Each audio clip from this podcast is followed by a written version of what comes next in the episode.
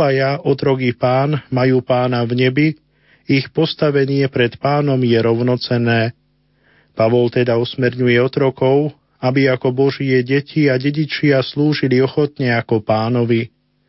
A pretože Pavlovo usmernenie platilo pre oboch, pre pánov aj otrokov, táto nová perspektíva otvorila cestu k prípadnému prehodnoteniu otrokárskeho zriadenia, pričom otrokom bezprostredne dávala pocit dôstojnosti a dôležitosti.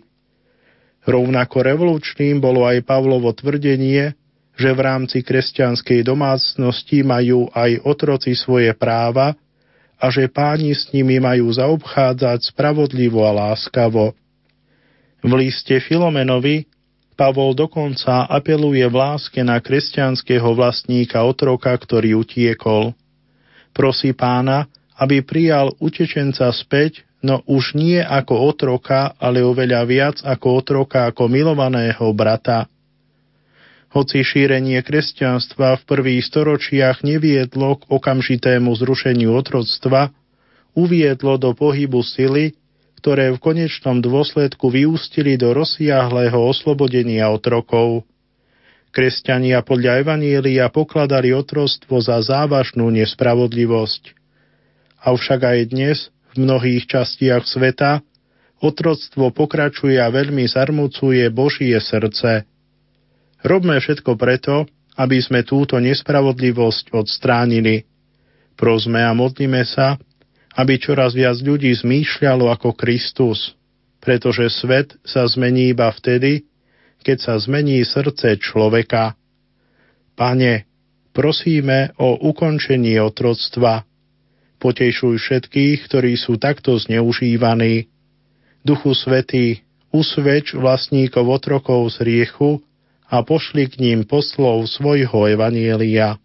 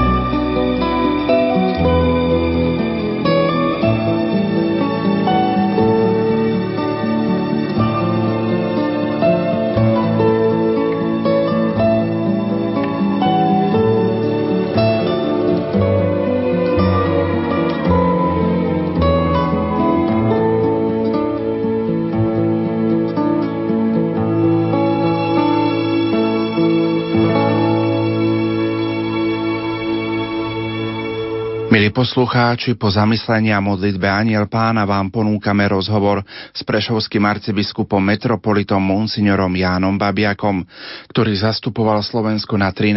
a riadnom generálnom zhromaždení synody biskupov o novej evangelizácii vo Vatikáne. Rozhovor koncom uplynulého týždňa pripravil náš spolupracovník Peter Dufka z Ríma. Prajeme vám nerušené počúvanie. Rádio pre celú rodinu. Vladyka Jan, e, práve ste prišli zo zasadania synody už posledného dňa. Nás by zaujímalo predovšetkým, čo je obsahom posolstva synody, ktoré ste v piatok 26. oktobra vlastne odhlasovali. Messaggio al popolo di Dio, posolstvo Božiemu ľudu, je dosť obsiahle ide o také radosné posolstvo z biskupskej synody o novej evangelizácii, ktoré má potešiť všetkých veriacich, ba má osloviť aj neveriacich ľudí a samozrejme aj doposiaľ nepraktizujúcich kresťanov. Toto posolstvo obsahuje 14 zaujímavých bodov. Začína sa príbehom ženy Samaritánky, ktorú stretne pán Ježiš pri Jakubovej studni a ukáže jej cestu ku krajšiemu a šťastnému životu s Bohom. Ježiš sa Samaritánke predstavil ako ten, ktorý dáva život väčší. Ďalej, to posolstvo vysvetľuje pojem novej evangelizácie a pripomína slova sv. apoštola Pavla Korintianom, Beda by mi bolo, keby som nehlásal evanelium. Počiarkuje predovšetkým osobné stretnutie, osobný zážitok s Ježišom Kristom. Iba ten o ňom môže hovoriť, kto má s ním osobnú skúsenosť. Církev ponúka miesto na toto osobné stretnutie s Kristom, najmä v chráme, cez svetú liturgiu, cez Božie slovo, cez Eucharistiu, ale aj cez iné sviatosti. Máme sa teda snažiť prežívať čo najlepšie a čo najhlbšie Svetú Boskú liturgiu. Veď vlastne tu sú celé dejiny našej spásy, nášho vykúpenia, našej záchrany. Máme sa snažiť počúvať Božie slovo ako Pana Mária i ako Lazarová sestra Mária. Božie slovo je svetlom pre pozemský život človeka. Ono síti našu dušu, je pokrmom, podobne ako Najsvetejšia Eucharistia. Stretnutie s Kristom prináša každému človeku veľkú radosť po ktorej tak veľmi každý človek túži. Je pravda, čo povedal svätý Augustín, že nespokojný je srdce človeka, kým nespočíne v Bohu.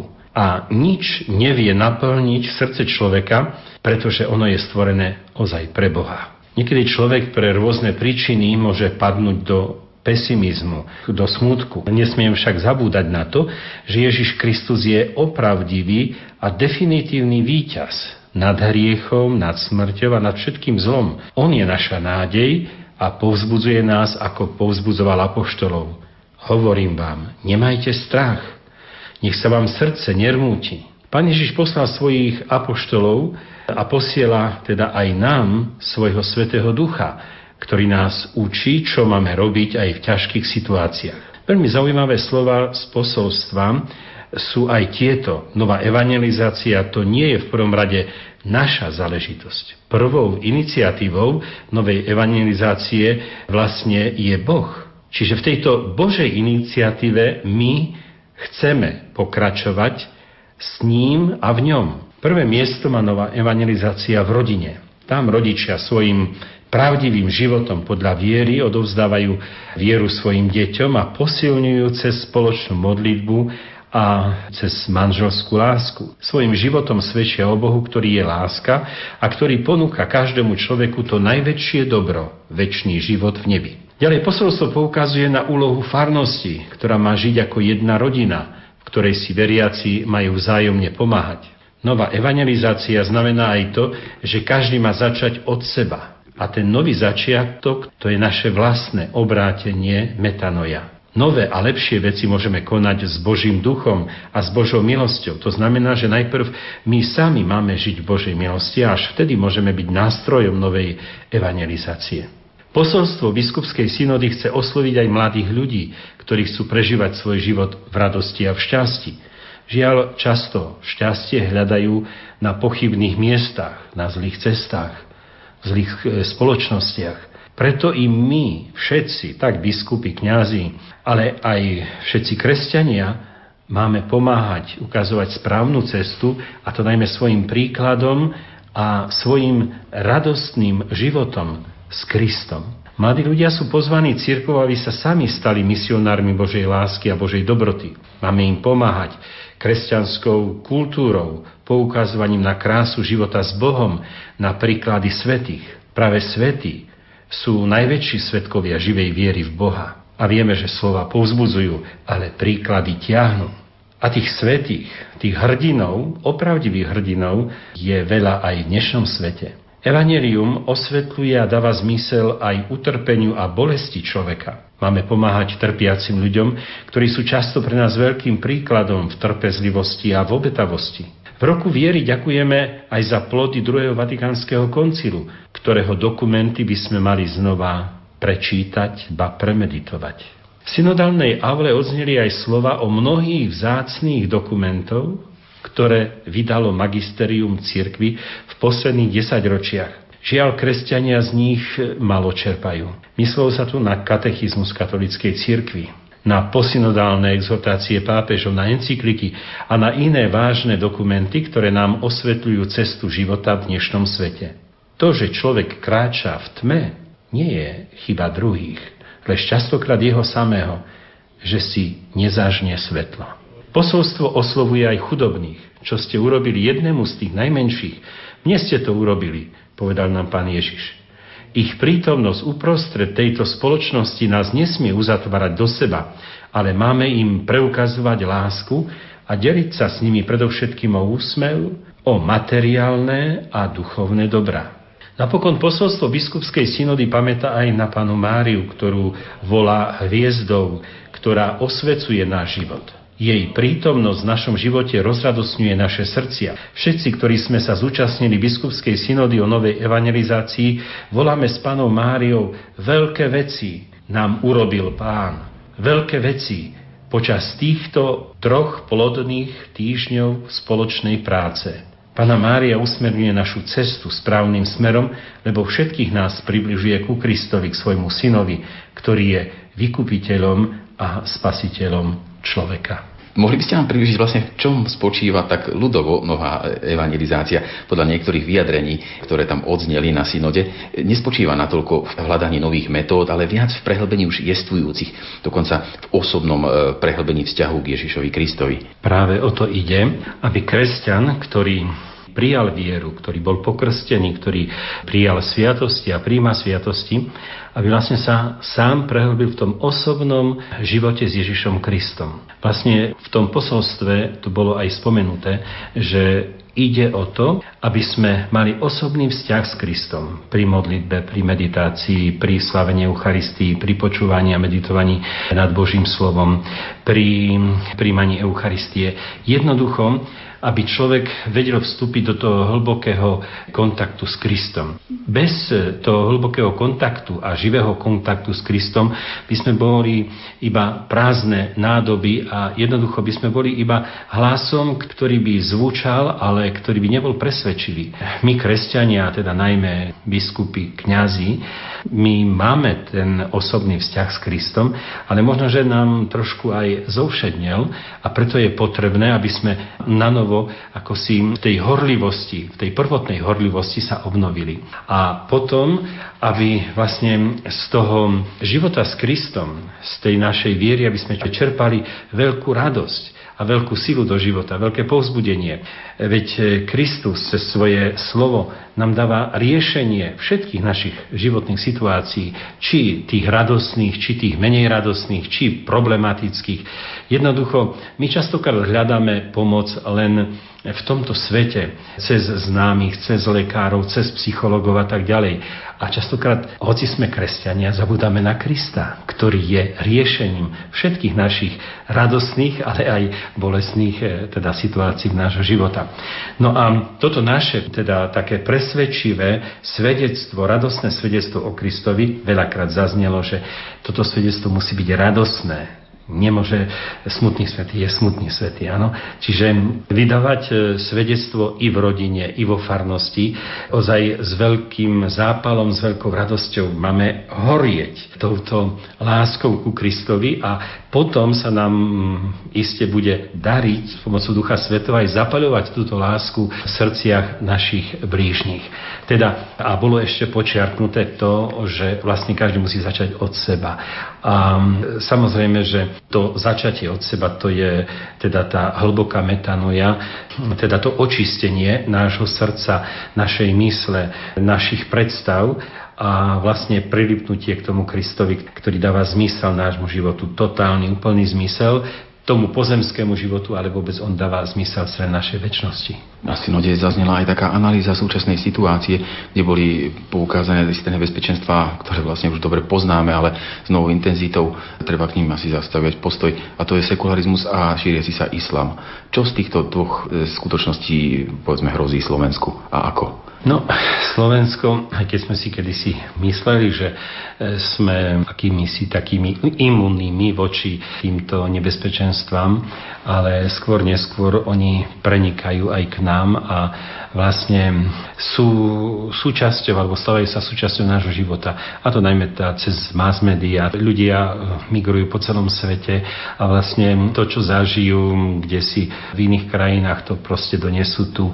A islám, no, bolo veľakrát teda spomínané, aj toto nebezpečenstvo, aj to, ako vlastne sa šíria, ako dobíjajú svet v úvodzovkách dobíjajú rozvíjajú tým, že jednoducho je ich veľa, e, sú otvorení pre život a nemusia podnikať žiadnu vojnu, nemusia, nemusia robiť výpravy, ale jednoducho tým, že migrujú po svete a že sa usádzajú a že vlastne sa rozrastajú, oni sú otvorení pre život, kdežto častokrát kresťania sú zatvorení pre život a tento egoizmus kresťanov je vlastne taký ničiaci.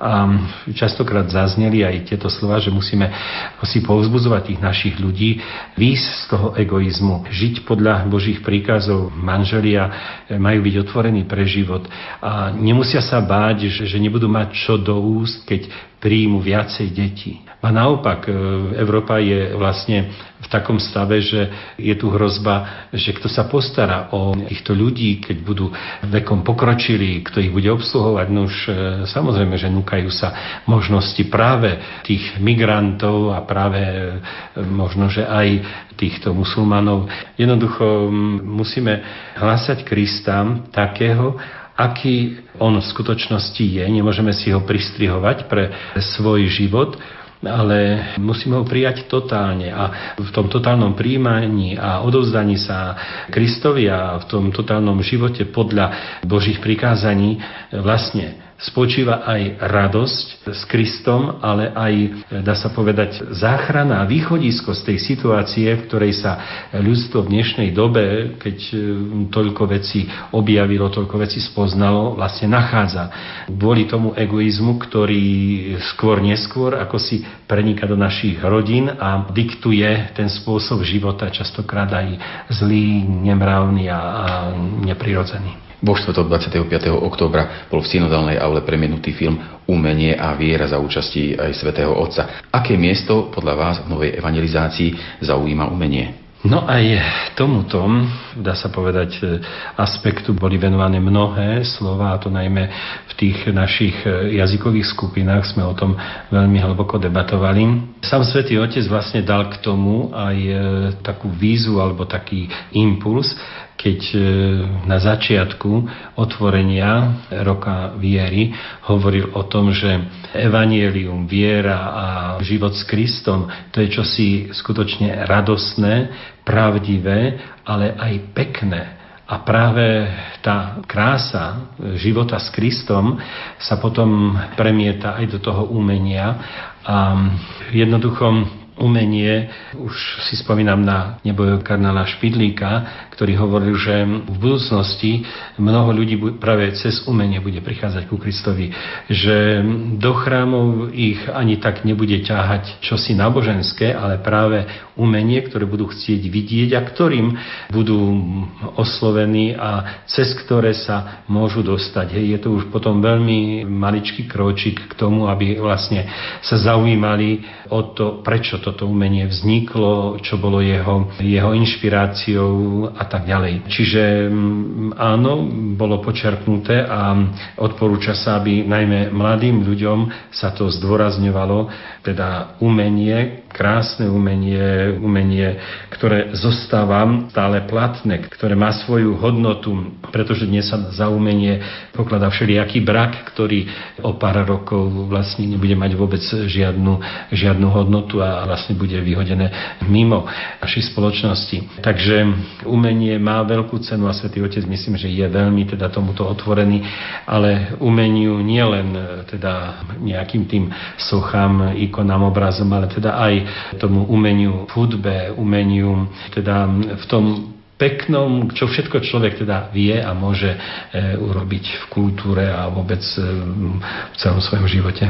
Vy ste už čiastočne odpovedali na otázku, v akom duchu sa niesol váš príspevok e, v synodálnej aule pre Rádio Vatikán. Mohli by ste niečo povedať i pre naše rádio? Tak, preto všetkým som začal svoj príspevok heslom, biskupským heslom mojho predchodcu, teda blahoslaveného Petra Pavla Gojdiča, ktorý mal také vystižné heslo Boh je láska, milujme ho. A on podľa toho hesla skutočne aj totálne žil. A myslím si, že toto heslo tak e, v tých pár slovách vyjadruje podstatu kresťanskej viery. Áno, Boh je láska, milujme ho. Teda ak pochopíme, že Boh je láska, no už jednoducho budeme vtiahnutí do tejto lásky, budeme sa snažiť odpovedať na ňu. No a počiarkol som, alebo takým východiskom pre môj príhovor bolo to, že vďaka tomuto svedectvu našich biskupov, mučeníkov, vlastne príjmame veľké Božie dobrodenia. Boh sa nedá zahanbiť, Boh sa nedá ako si predčiť v konaní dobra, v láske a tak ďalej. Čiže má naša církev množstvo povolaní, duchovných povolaní aj dnes, v dnešnej dobe. A keď som povedal pár týchto čísel, že pre zhruba 250 tisíc grecko-katolických veriacich na Slovensku je v službe vyše 450 kňazov, tak všetci zhýkli.